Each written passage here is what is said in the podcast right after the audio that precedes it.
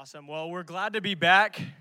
It feels like it's been a long time since we've got to, to worship here together. So it's just great to see a room full of college students back worshiping uh, tonight. We have a great list of uh, guests tonight with us. First, we have light bearers. If y'all haven't heard of light bearers, you can find all about it. There should be a QR code coming up. Yep.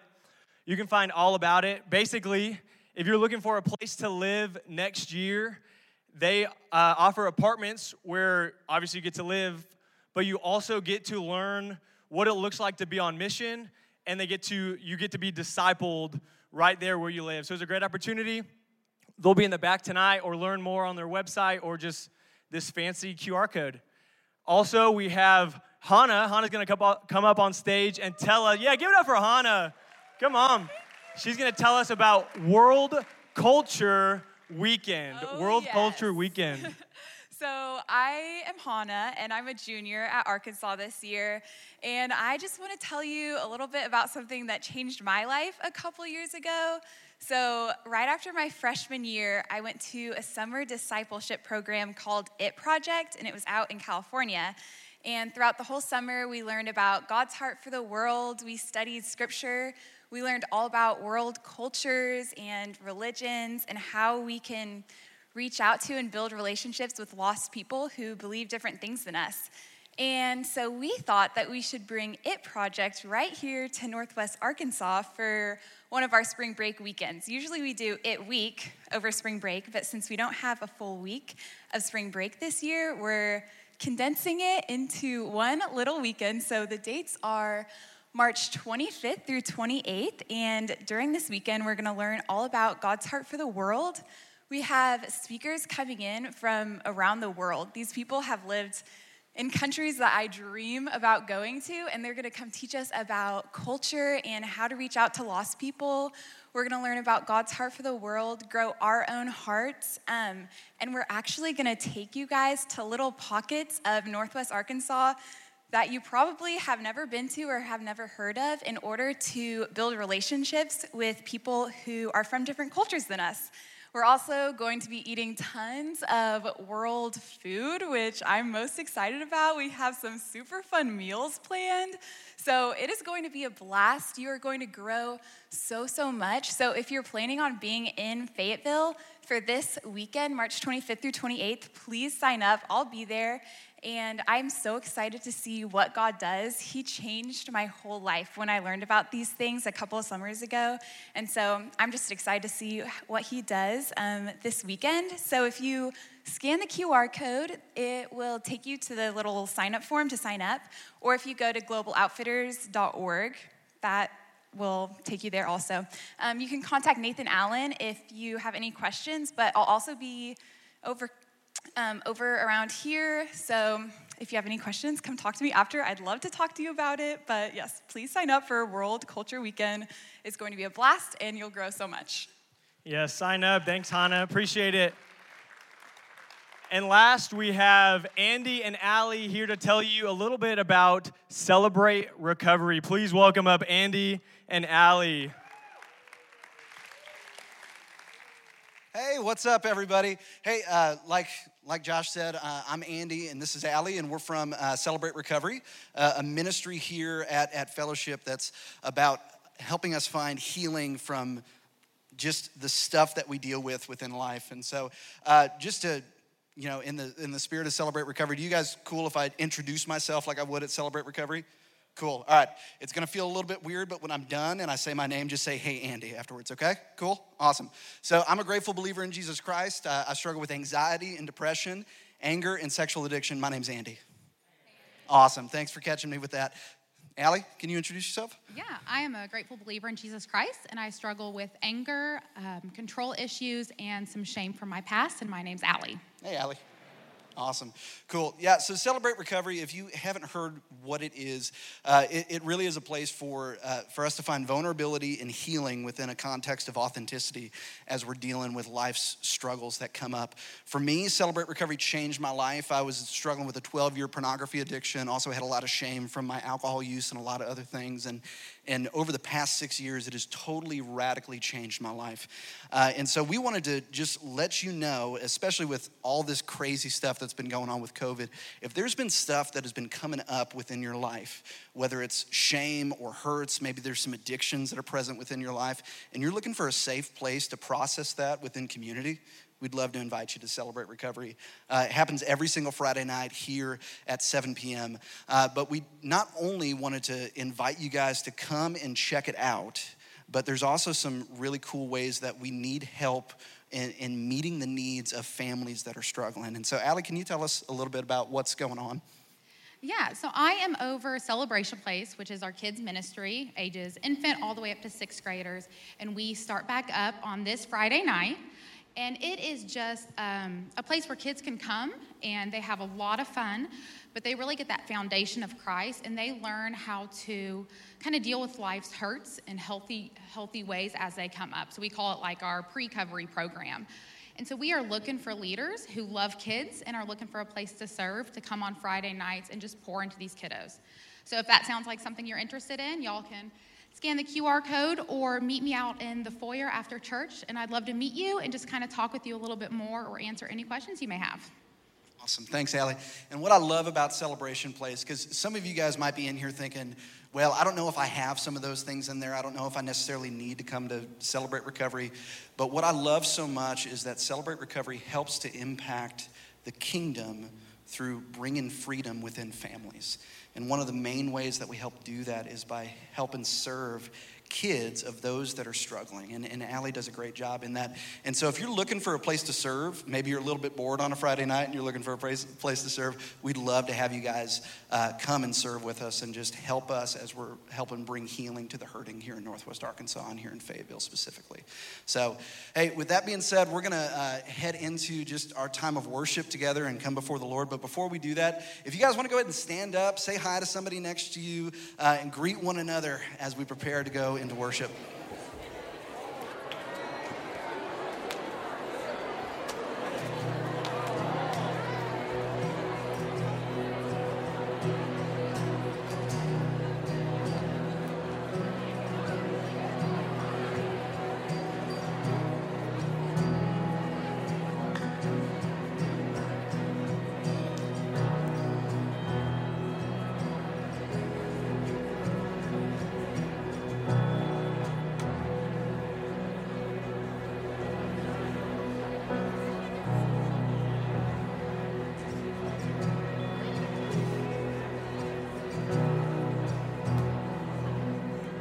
Hey, fellowship, we love you guys. We're so glad you're here. If you would, uh, let's sing together.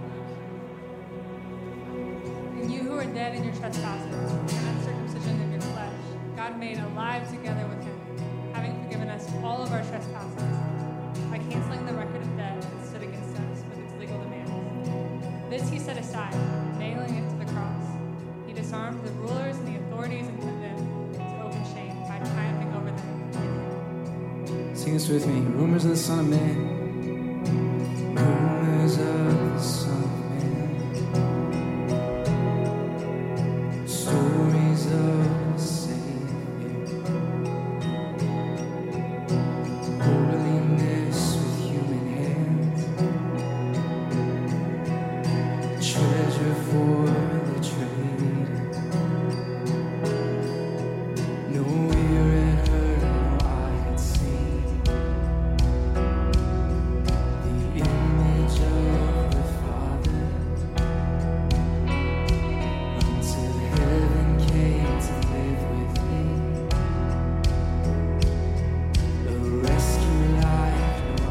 Other. Let him hear it. You're worthy.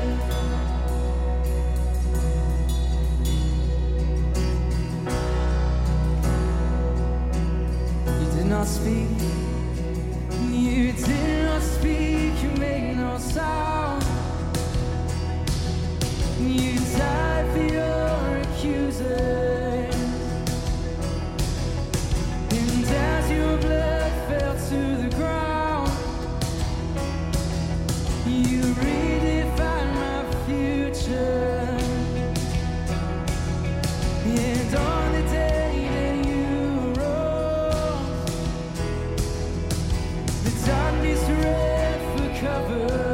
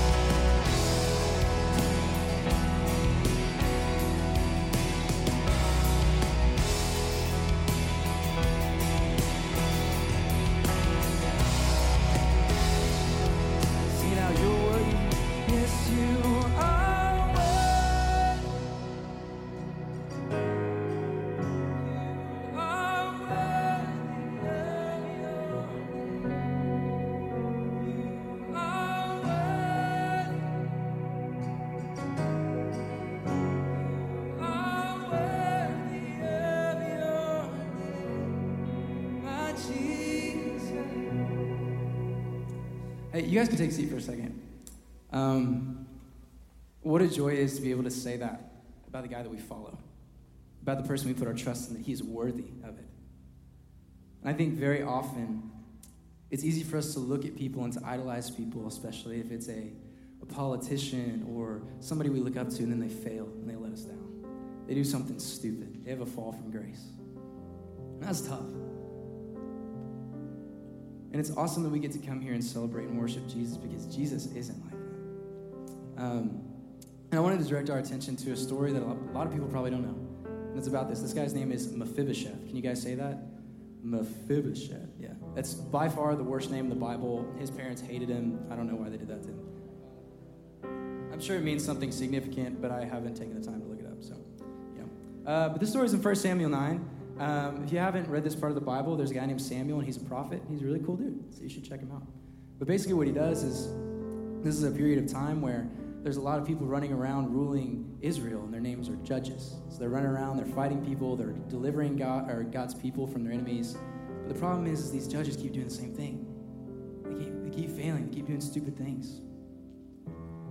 And so what God does, he does something remarkable is he frees his people from their enemies.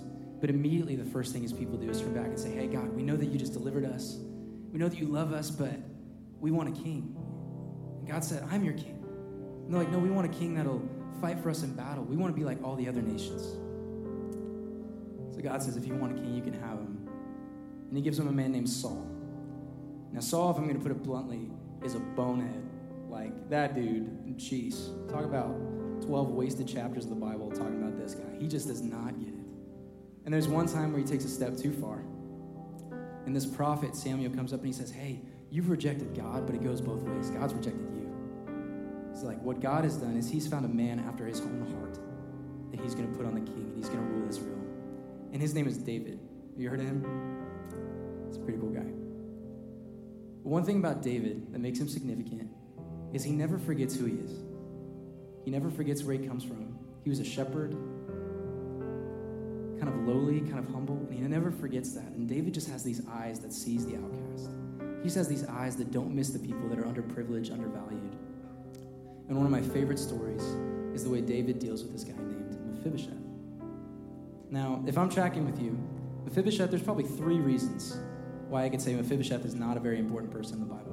And probably three reasons why I could say David probably wouldn't like him. First of all, Mephibosheth was very poor. He didn't even live in his own house, he had no family, lived in somebody else's house. The second thing about Mephibosheth is that he's Saul's descendant. He has Saul's last name. And if I'm David and I'm trying to assert my rule over all of Israel, first thing I'm going to do is take out everybody with Saul's last name. I don't want anybody competing with me. I don't want anybody trying to take the mantle of king or the crown off my head. But the third thing is Mephibosheth was crippled in both of his feet. He couldn't walk. And Mephibosheth is hiding from David, as he probably should, as he imagines in his mind. He's like, man, David's the king now. I got to hide. That guy wants to kill me. He wants nothing to do with me. And then one day there's a knock on the door, Mephibosheth's worst nightmare. And they say, hey, Mephibosheth, King David wants to see you. So Mephibosheth, I'm sure, is helped by his servants and carried all the way over there because he can't walk by himself. And when he comes before the king, he knocks on the door and he falls face first to the ground, just begging for mercy. He knows those three reasons. He knows he's his enemy. He knows he's a poor man, not worth anything. He knows that he's crippled and he falls face first. And David greets him and he says, Mephibosheth. And Mephibosheth says this line that just gets me. And he says, David, what do you have to do with a dead dog like me? Why would you want to talk to me, of all people? Why would you bring me here? And almost as if he didn't hear him, David immediately says, No, I'm going to bless you. I'm going to be kind to you. You're going to have all this land and you're going to live with me in Jerusalem and you're going to eat at my table. You're going to be treated like one of my sons. And I can't fathom that. And I don't think Mephibosheth could either. But there he was, this poor, worthless, crippled enemy of the king, sitting at his table. Does Mephibosheth sound, sound familiar to you guys? It's us. It's me. It's you. Mephibosheth couldn't walk, he was at the king's table. Where else would he go? Mephibosheth was once far off, and the king went and found him and brought him in. Mephibosheth was once an enemy of the king, but the king canceled his debt. I don't care that Saul's your grandfather. I don't care. You're mine now. And I often wonder why we don't engage with God. Why some of us still hide. We have stories like this. The man after God's own heart acts like that. Imagine what God acts like. God's not sitting in heaven with his angry finger of judgment pointing at you, ready for you to make a mistake. That's not, that's not what he does. God doesn't hate you. God isn't ready to give up on you. He's like David. He's finding you. He's seeking you out. No matter what you've done, no matter who you are, no matter what your record is, that's God's heart for you. So my prayer is as we can enter into this time of worship as Mephibosheth. If you had to limp in here, if there's something going on, then limp to his table. If you had to be carried in here, then be carried to his table. Because there's laughter to be had at the king's table. There's food to be eaten. There's songs to be danced to.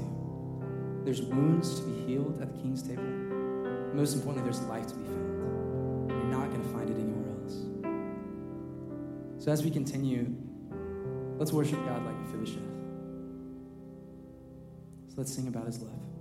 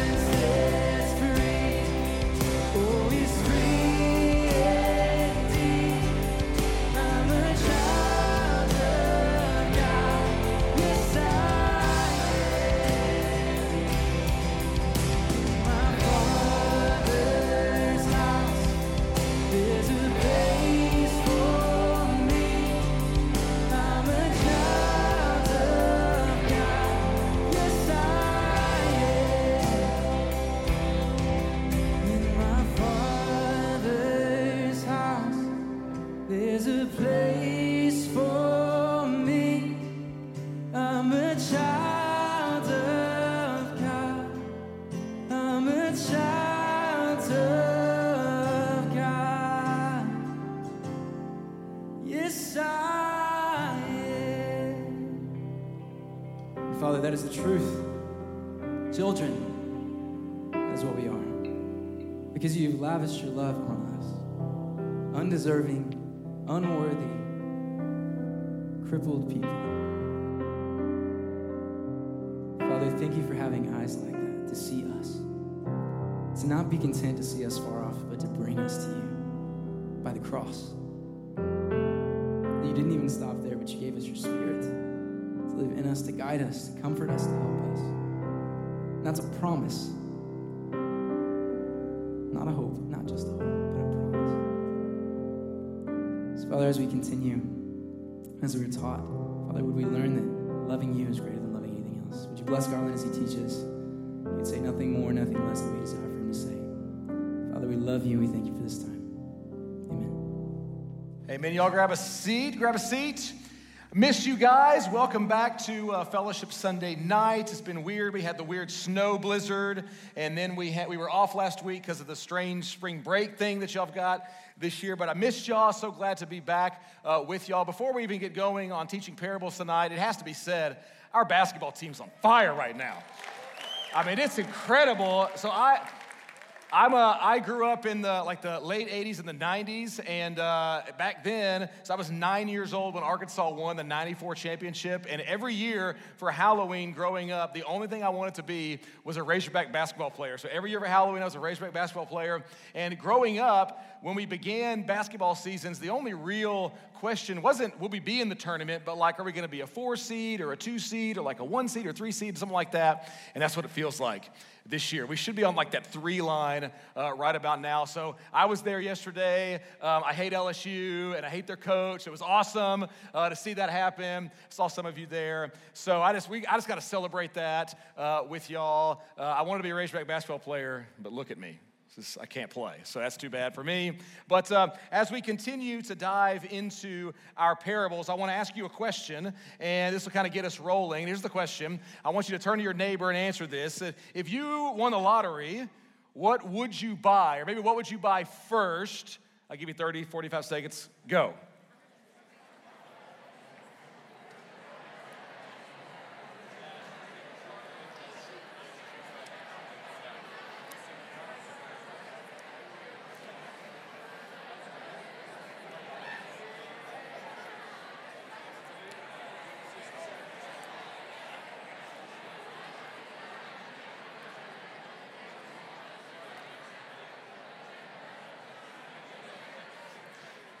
I have no idea if you're even answering the question. It's just whatever.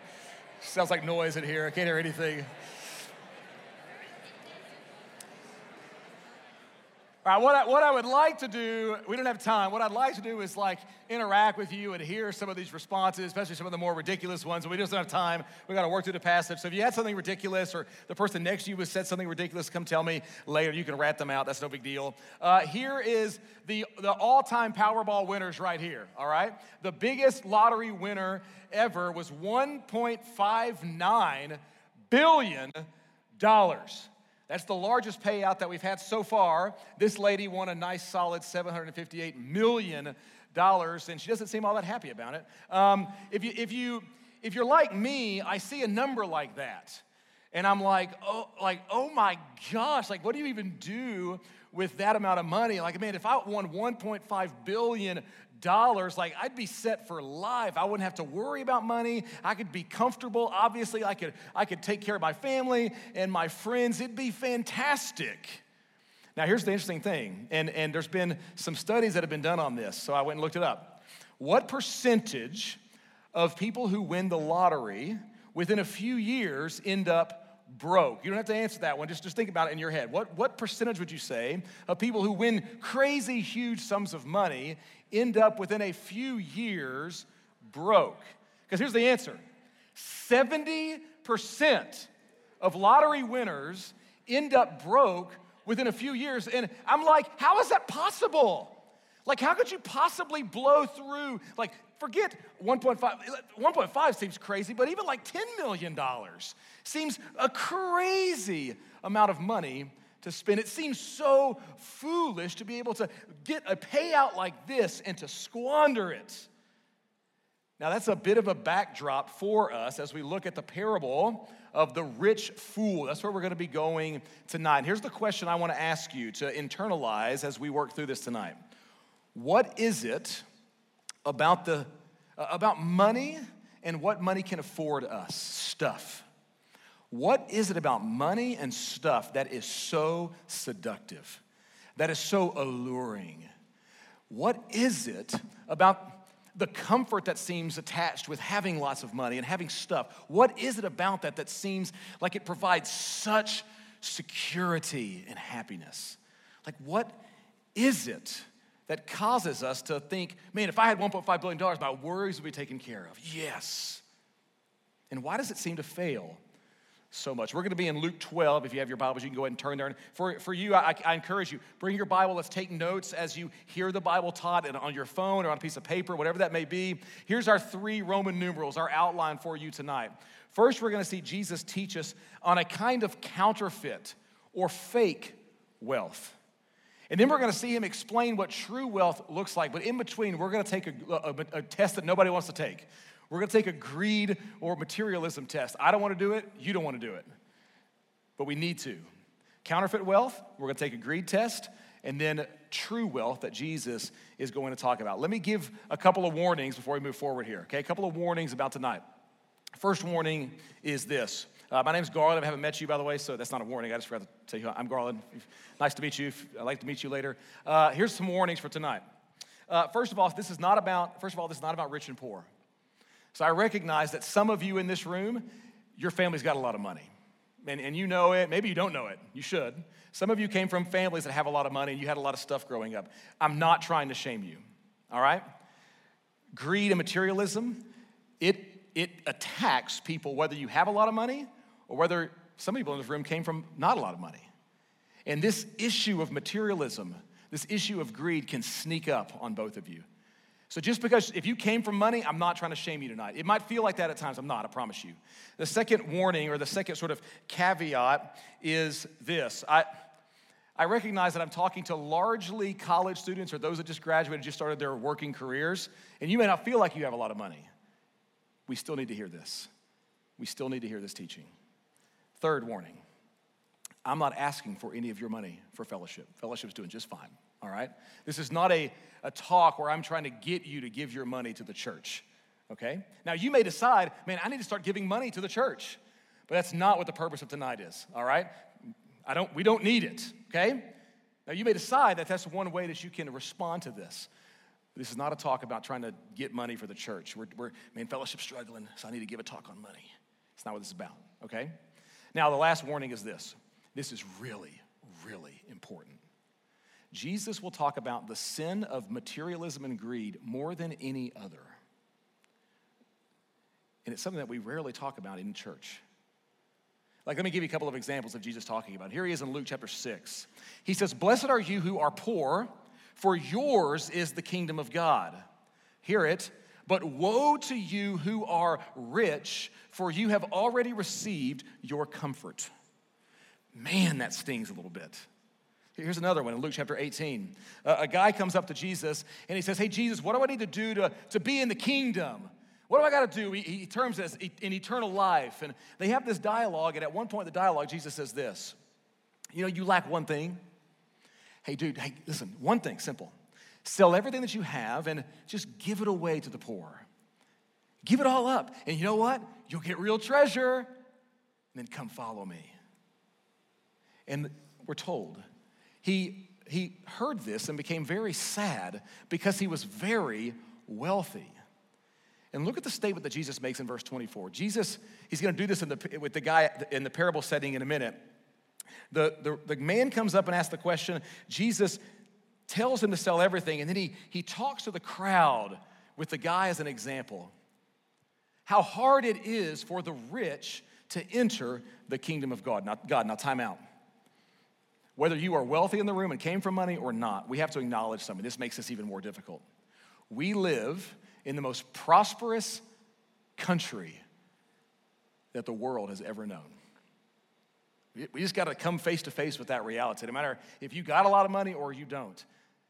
Tens of millions of people in our world right now live on less than a dollar a day or a dollar a day. People in our world are starving to death right now, can't find water right now, don't have places to live right now. And we're gonna have to square a little bit with what Jesus is gonna be after. And this is hard as we sit in America, as we sit in Northwest Arkansas, okay?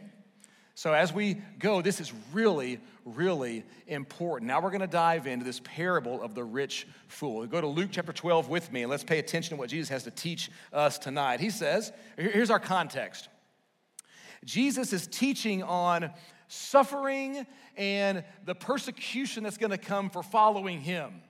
Okay, that's the context. You can look, you can read ahead, read behind in this. He's talking to them about what it's going to cost to follow him and how people are going to come against you if you follow Jesus. And while he's teaching on that, this dude in the crowd goes, Hey, hey, hey, hey, Jesus, I know you're talking about suffering and all, but I got a question for you, Jesus. Hey, can you tell my brother, I'm, tell, I'm talking to Jesus about this, tell my brother to divide our inheritance with me. He's the older brother, he gets extra. I want some of his. Do you have that friend or that person in your friend group that just never reads the room very well? Like, think about it. Like, you and two people, don't point at them right now if they're in here with you, all right? Don't point right now. Don't whisper the name, they might hear you. It's Sarah. Don't do that, all right? So, that friend that like you're having a serious conversation or you're like you're having this really deep conversation or maybe you're talking about something sad and they walk in the room and they never read the room and when they come in they start being all happy they start making jokes and you're, you're like we'll have to just pick this up later and i said this a couple weeks ago if you're like i don't think our friend group has somebody like that please stop, all right? We're talking about you right now. If you thought that, it's you, okay? So, this guy just missed, he just misreads the room. Jesus is talking about suffering and persecution. Hey, I want my stuff, Jesus. Can you decide this case for us? And look at what Jesus does. I, I have a feeling this really caught this guy off guard. He says, Man, now, it's, it could be a rebuke, or it could be the way he says this, the, the, the way this is in the Greek language. It could be a rebuke, or it could be with compassion. It's not entirely clear. I think it's a mix of both. Man, sir, that's not why I'm here. Who made me to be the, the arbiter, the judge between these sorts of legal dis- disputes between you and your brother? Now, the man asks the question, Jesus says this, and now he turns to the crowd. And I, this has got to be humiliating for this guy. Who made me judge between you and your brother? Hey, now, everybody, watch out for all kinds of greed. Be on your guard. He uses this guy's question as an object lesson for everybody there. And if I'm this guy, I'm like, crap, that didn't go how I thought that was going to go. Man, I thought he, I, I missed this. Because in this moment, Jesus is going to use this to springboard into a teaching. And he, he makes this very, very strange comment. If we're honest, this is a strange comment. Look at what he says in verse 15, the last line. I want to I want to see this line that Jesus says and go, You are wrong. Life does not consist in an abundance of possessions. Now, I hear Jesus say that, and this is church, so we, we're used to Jesus saying things like this, but if you're honest, we have all been conditioned to think the exact opposite is true. You got a lot of stuff, you got cash, you got money, you can have experiences. That's the good life, right? Life, actually, Jesus, life totally consists in an abundance of possessions. Now, I'm not making fun of any of these things or making fun of you if you own these things. Like, I got an Apple phone right now and I'm wearing those pants. By the way, I want those Jordans and I wish I had a Bronco. I don't know what this thing in the middle is. What are those called? What are they called? Golden? Why is nobody saying it? You afraid to say it? Or you just don't know what it is? What is it? It's a golden goose shoe. My team had to help me with this. You can see how cool I am. Uh, very not cool. Um, I'm not, I'm not I'm not blowing any of these things up. These things aren't evil in and of themselves. I mean, I wish I had those J's. These are not evil in and of themselves. But here's the reality you and I have been conditioned to think that in an abundance of possessions, that is the good life.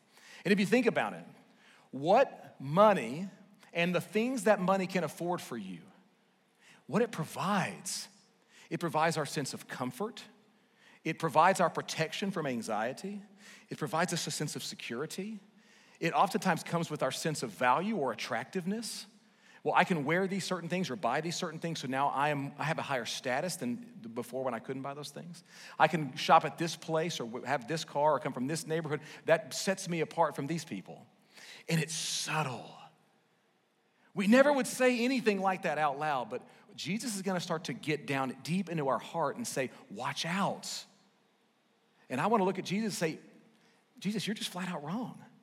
Absolutely, life consists in an abundance of possessions. And to illustrate, he says, you're gonna have, he's gonna teach them, you have to have a radical break with the way that this world looks at money to follow me. Like a 180 turn from how this world treats money. And to illustrate that, he gives a parable. Look at it. Verse 16. He told them this parable The ground of a certain rich man yielded an abundant harvest. It's a story. He's making up a story, and the story goes like this There's a guy who's already rich.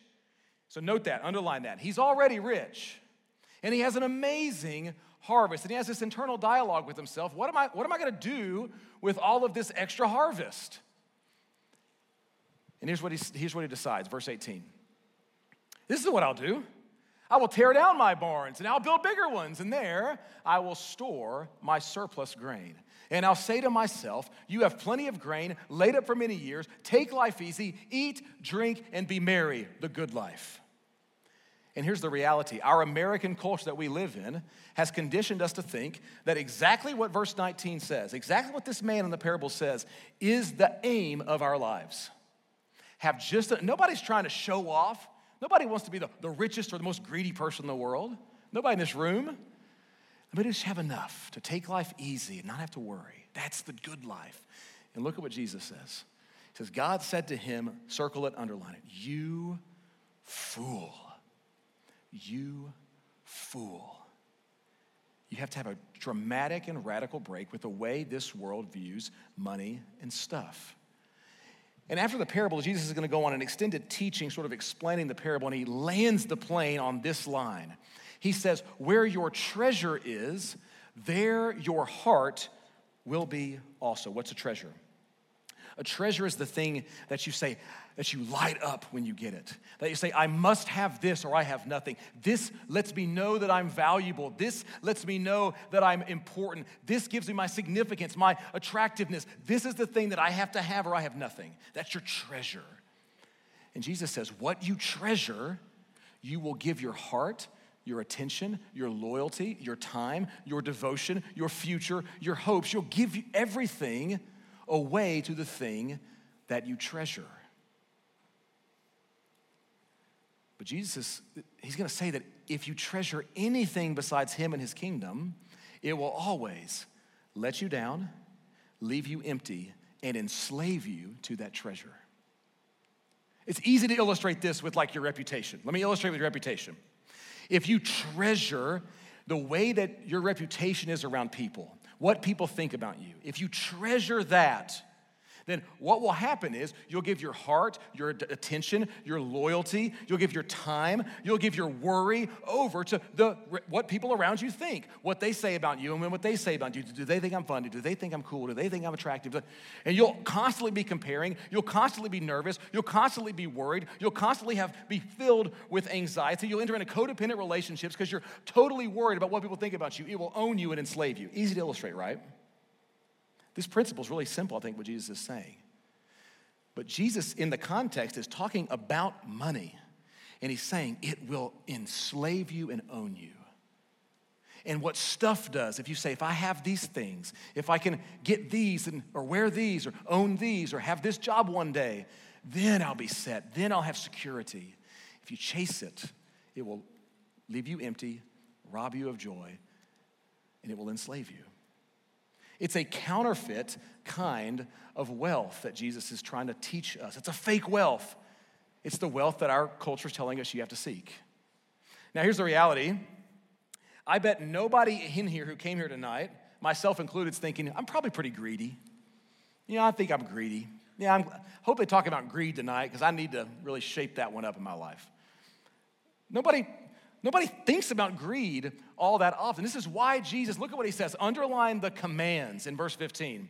He said to them, the commands are watch out. And then he says, be on your guard. You've got to watch out, pay attention. You ever been driving on the highway? This is for some reason came to my mind. You ever been driving on the highway? You're just kind of minding your own business and you're going, maybe, maybe you're speeding, maybe you're not, whatever. You're just kind of driving, and then a cop pulls on the on ramp onto the highway. You've probably all had this experience. What happens? Immediately, hands at 10 and 2. And you slow down and you set the cruise right on the speed limit, maybe one mile an hour under. And when you change lanes, signal on, wait three seconds, slowly merge. Cops over there. I'm, I'm just changing lanes over here, no big deal. The worst thing about when a cop gets on the highway is when the cop gets on the highway, everybody else starts going the exact same speed and nobody's going anywhere. And the worst part is when the cop, if it's the speed limit 70 and the cop's going like 68 miles an hour, but you're going 70 and you slowly start to creep up on him, and you're like, I know my odometer's right. I'm going 70. I, I don't want to pass him because what if I pass him? He's going to give me a ticket. He's going the right speed, but you slowly pass him. You feel really nervous. And as you go by, just, just going 70 here. What happens when the cop pulls onto the highway? You, you get really alert all of a sudden. Like you're paying attention to everything that you weren't paying attention to before. And Jesus says, You have to be like that with materialism and greed. Now, my question to Jesus is, Why? Why do you have to be this alert? And I think the reason is this because greed and materialism is so sneaky, it's subtle. Like, Jesus doesn't have to say this with like having sex outside of marriage, right? Like, it's usually pretty obvious when that's going on, right? Having sex outside of marriage right now. You don't have to be, you don't have to watch out for it because usually it's pretty clear. But on this one, he says, watch out. It's subtle and it's sneaky and it'll creep up on you if you don't pay attention. Watch out. Be on your guard. So, with that in mind, we're going to do a greed test, a materialism test. Now, I, I recognize some of you, you're fine test takers. When you take a test, no sweat, your recall is good. You walk in there, take the test, get that Scantron, Blue Book test, online test, whatever, no big deal. But some of you, just seeing the word test, you got a little panicked inside. And some of you, you've studied and you know the material, but when you go in there, like it just goes away and you have no idea why. You actually are smart, but you can't take tests. I got a friend who he's actually decently he's, he's okay smart, but he can't. He just can't take tests, and he goes in there and fails every time that he feels like a total loser. Uh, staff, I'll tell you who I'm talking about later. Uh, so everybody knows him. So he just can't take tests. Now, here's the easy thing about this test. Um, all you have to do is be honest. Okay? All you have to do is be honest with yourself. And I'm going to ask you to reach deep here into your soul, your life, and do some analysis about your life right now. We're going to use what Jesus teaches in this passage to sort of illuminate some stuff in our life, and I'll, I'll tell you about mine. So here's, here, I'm going to give you some, some indicators that there might be this gnawing materialism in your life, this subtle thing that's in there, like a parasite. Here's some things to look for. The greed test. First of all, do you worry about it? Do you worry about money or having enough money one day. And by the way, this could be true for those of you that come from money or if you didn't come from money. Do you worry about it? Do you find yourself constantly worried about, well, they have this, I don't have that, they got that, I didn't get that? Here's the scary part. A lot of you, a lot of you probably in this room are in college. And for some of you, you are so anxious and worried about what that post college job will be, and will it be able to afford me the things that I need and I want? Made sometimes even worse by pressure put on you by your parents. It can just cause a worry. Does it sometimes it manifests in a comparison kind of a worry? They have something, they got that, they wear those, and it makes you feel insecure about you. Do you worry about it? Number two, do you feel your sense of security or value from it. Look at what the man in the parable says. This is what I'll do I'll tear down my barns and build bigger ones, and there I'll store my surplus grain. I've got security, comfort. Let's stretch it just a little bit to your life and mine? Your security or your comfort, or maybe do you get your sense of, of value from what you can, from what money can afford you? Do you get your sense of identity from it, from what money can afford you? Does it make you feel more attractive, money and what it can afford you? Let's take it even farther. And I, I got to press. For some of you, the biggest piece of your identity coming into this college, coming here, about have been three years ago, five years ago, whatever it was, this past year, one of the biggest formers of your identity, and I watch it happen, is can you get into that fraternity or that sorority? And by the way, you got to pay more for that. The things that money can afford you, you go, if I don't have it, and yes, it costs more, then I won't have anything.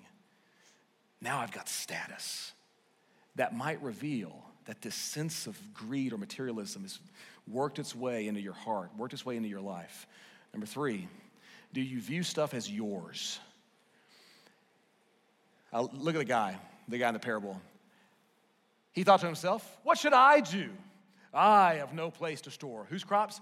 My crops. He didn't make the ground, the soil more fertile that year. He didn't make the rain better that year. He did nothing to do that. But he has this surplus and he goes, Mine. Do you view your stuff as mine? Maybe the better way to ask it is, and here's how you can tell if it's mine are you stingy? Is it difficult to be generous? Is it hard to give it away? Is it hard to give to the, to the church? Is it hard to give to things that, that the Lord cares about? You see, this, this is mine. I can't give it away. It's mine. I, by the way, I get it. Some of you are like, I don't have much money to give. Are you, you, even the small amount you have, do you go, mine? It might indicate this parasite has gotten into your heart. Number four, it's never enough. You feel like you never have enough. He says, I got plenty of grain laid up for many years. He already had barns, build bigger barns. I need more. It's never going to be enough for this guy. I find this one interesting, especially when it comes to like our possessions. Like a lot of you in the room have, myself included, like maybe like a, a year old phone, but then the new one comes out. Oh, I got to get that one. Or the new trend, the new styles come out, or the new, this, I, I got to have that thing because they're going to get it and it's going to be trendy. If I don't have that, it's never enough. It's like a rat race of always trying to keep up. Number five, do you seek your pleasure with money and what it can afford? And maybe the, maybe the way to really ask it is do you let what money can afford mask your pain or insecurity or worry and anxiety? I feel worried, so I'm gonna seek an escape with another trip, or seek an escape with going to this place and eating, or seek, seek an escape with being able to buy this alcohol and drink it, or seek an escape. Do you allow pleasure in the escape of what money can afford for you? Do you allow that to be your, your maybe your firm foundation or your coping mechanism instead of going to the Lord? It's revealing actually the Lord's not your joy, but what money can afford for you is your joy.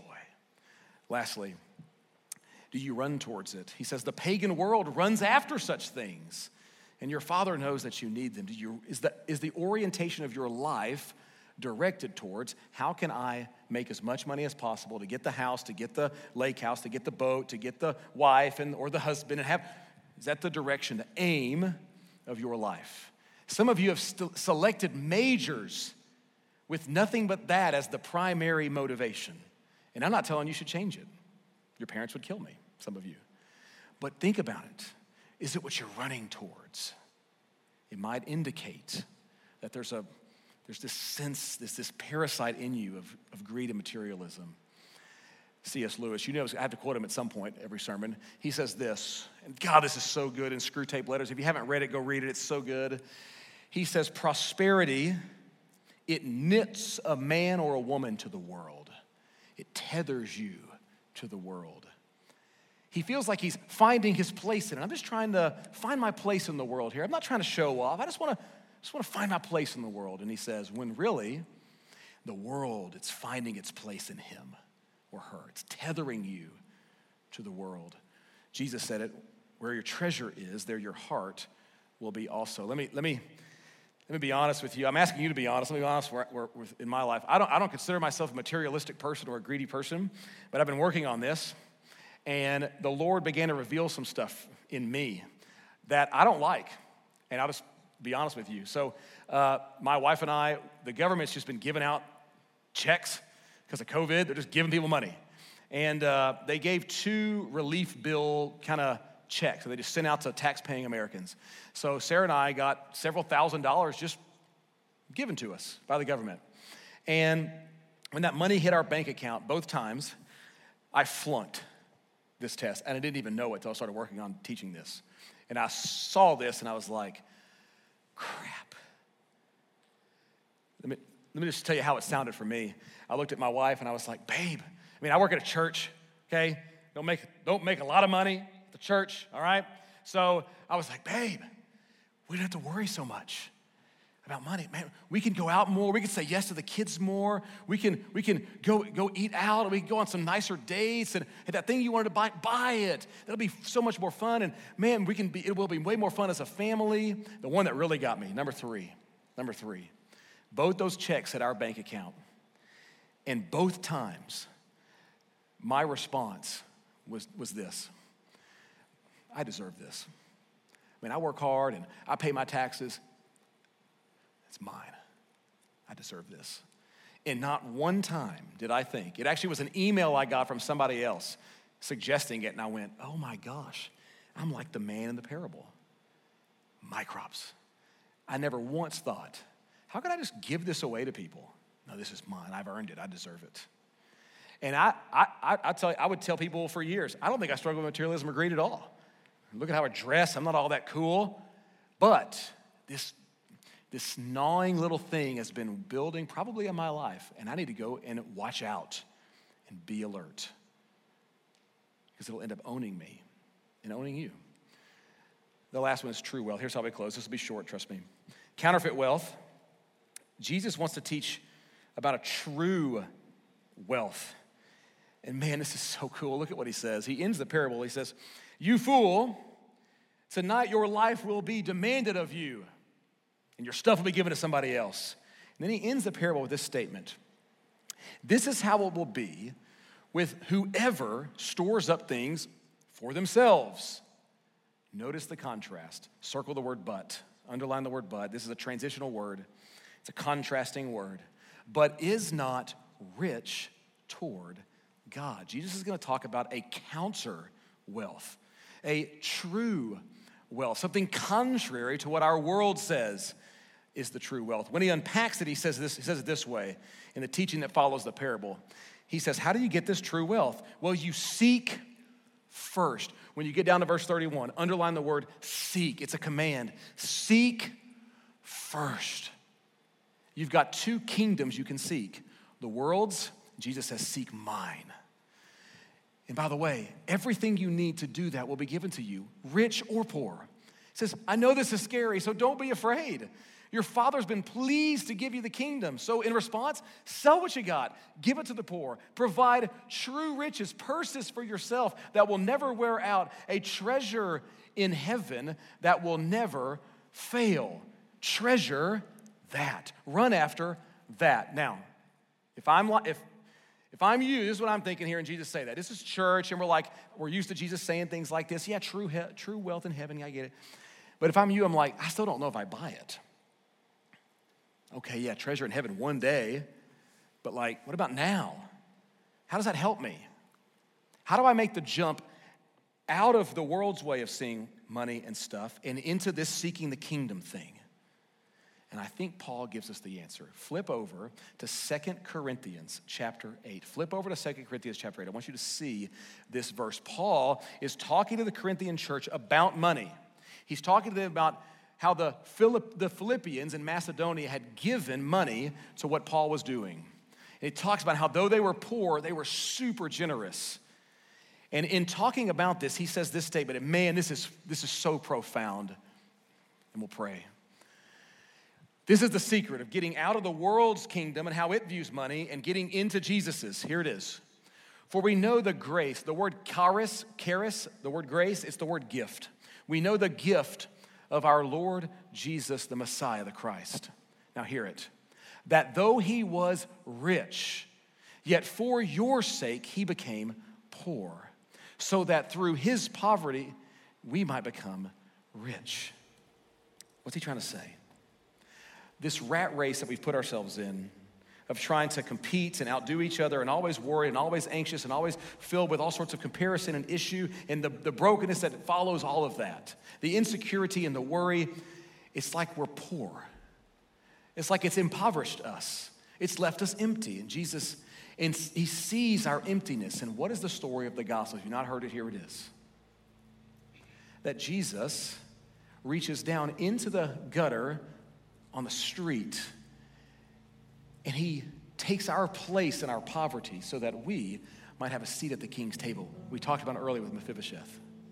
So that we might get a seat at the king's table. Isn't that beautiful? It's all the riches we will ever need. Jesus said, Seek that kingdom. I'm the only king that gives you everything when you give up everything for me. I'm the only one that will enslave you and yet set you free. I'm the only one that will not leave you empty and let you down. Come and seek me and my kingdom. So we let the gospel inform us, and then here's what, we do, what we're going to do we're going to pray. It's not surprising that in the prayer we're supposed to, Jesus says, here's how you pray. And I encourage you at the beginning of our semester to pray every day on your knees the Lord's Prayer. And even if you forgot it, we're going to pray again tonight on our knees. And even if you forgot, you can start today, tomorrow morning. Lord's Prayer on your knees. It's not surprising that right in the middle of this prayer, it says, Lord, I'm seeking your kingdom. I pledge my allegiance to you. And right in the middle of this prayer, it says, Give me today just my daily bread, enough today to seek you first. Nothing more, nothing less. That's all I need. So if you're not a follower of Jesus in the room, nobody's going to judge you. We're about to get on the floor on our knees. Just stay seated. You can fake it if you want. Nobody's going to judge you if you stay seated. No big deal. If you're not a follower of Jesus, just you can kind of look at us for a minute. But if you are a follower of Jesus, we're going to sing gospel songs, but first we're going to pray on our knees. We're going to recognize our King and say, Lord, give me just enough. We'll pray this out loud together, and then I will close us in prayer. So if you wouldn't mind, would you just make however you can, get down on your knees, and we'll, we'll bow before our Father and our King. And let's pray the Lord's Prayer out loud together. Let's pray. Our Father in heaven, hallowed be your name. Your kingdom come, and your will be done on earth as it is in heaven. Give us this day our daily bread, and forgive us our trespasses as we forgive those who trespass against us. And lead us not into temptation, but deliver us from evil. Lord Jesus, you are the King. And maybe even for this next song, we just stay in this posture. Would you give us nothing more and nothing less than what we need to follow you? Would you root out of us the materialism of our world that we might seek a different king in a different kingdom, a better king in a better kingdom? The only king who gave up everything that we might sit at the king's table. And we sing about that right now. Jesus, we love you. We ask all this in your name. Amen. If you want, just stay on your knees and let's sing. And if you want to stand, you can stand. Let's sing together.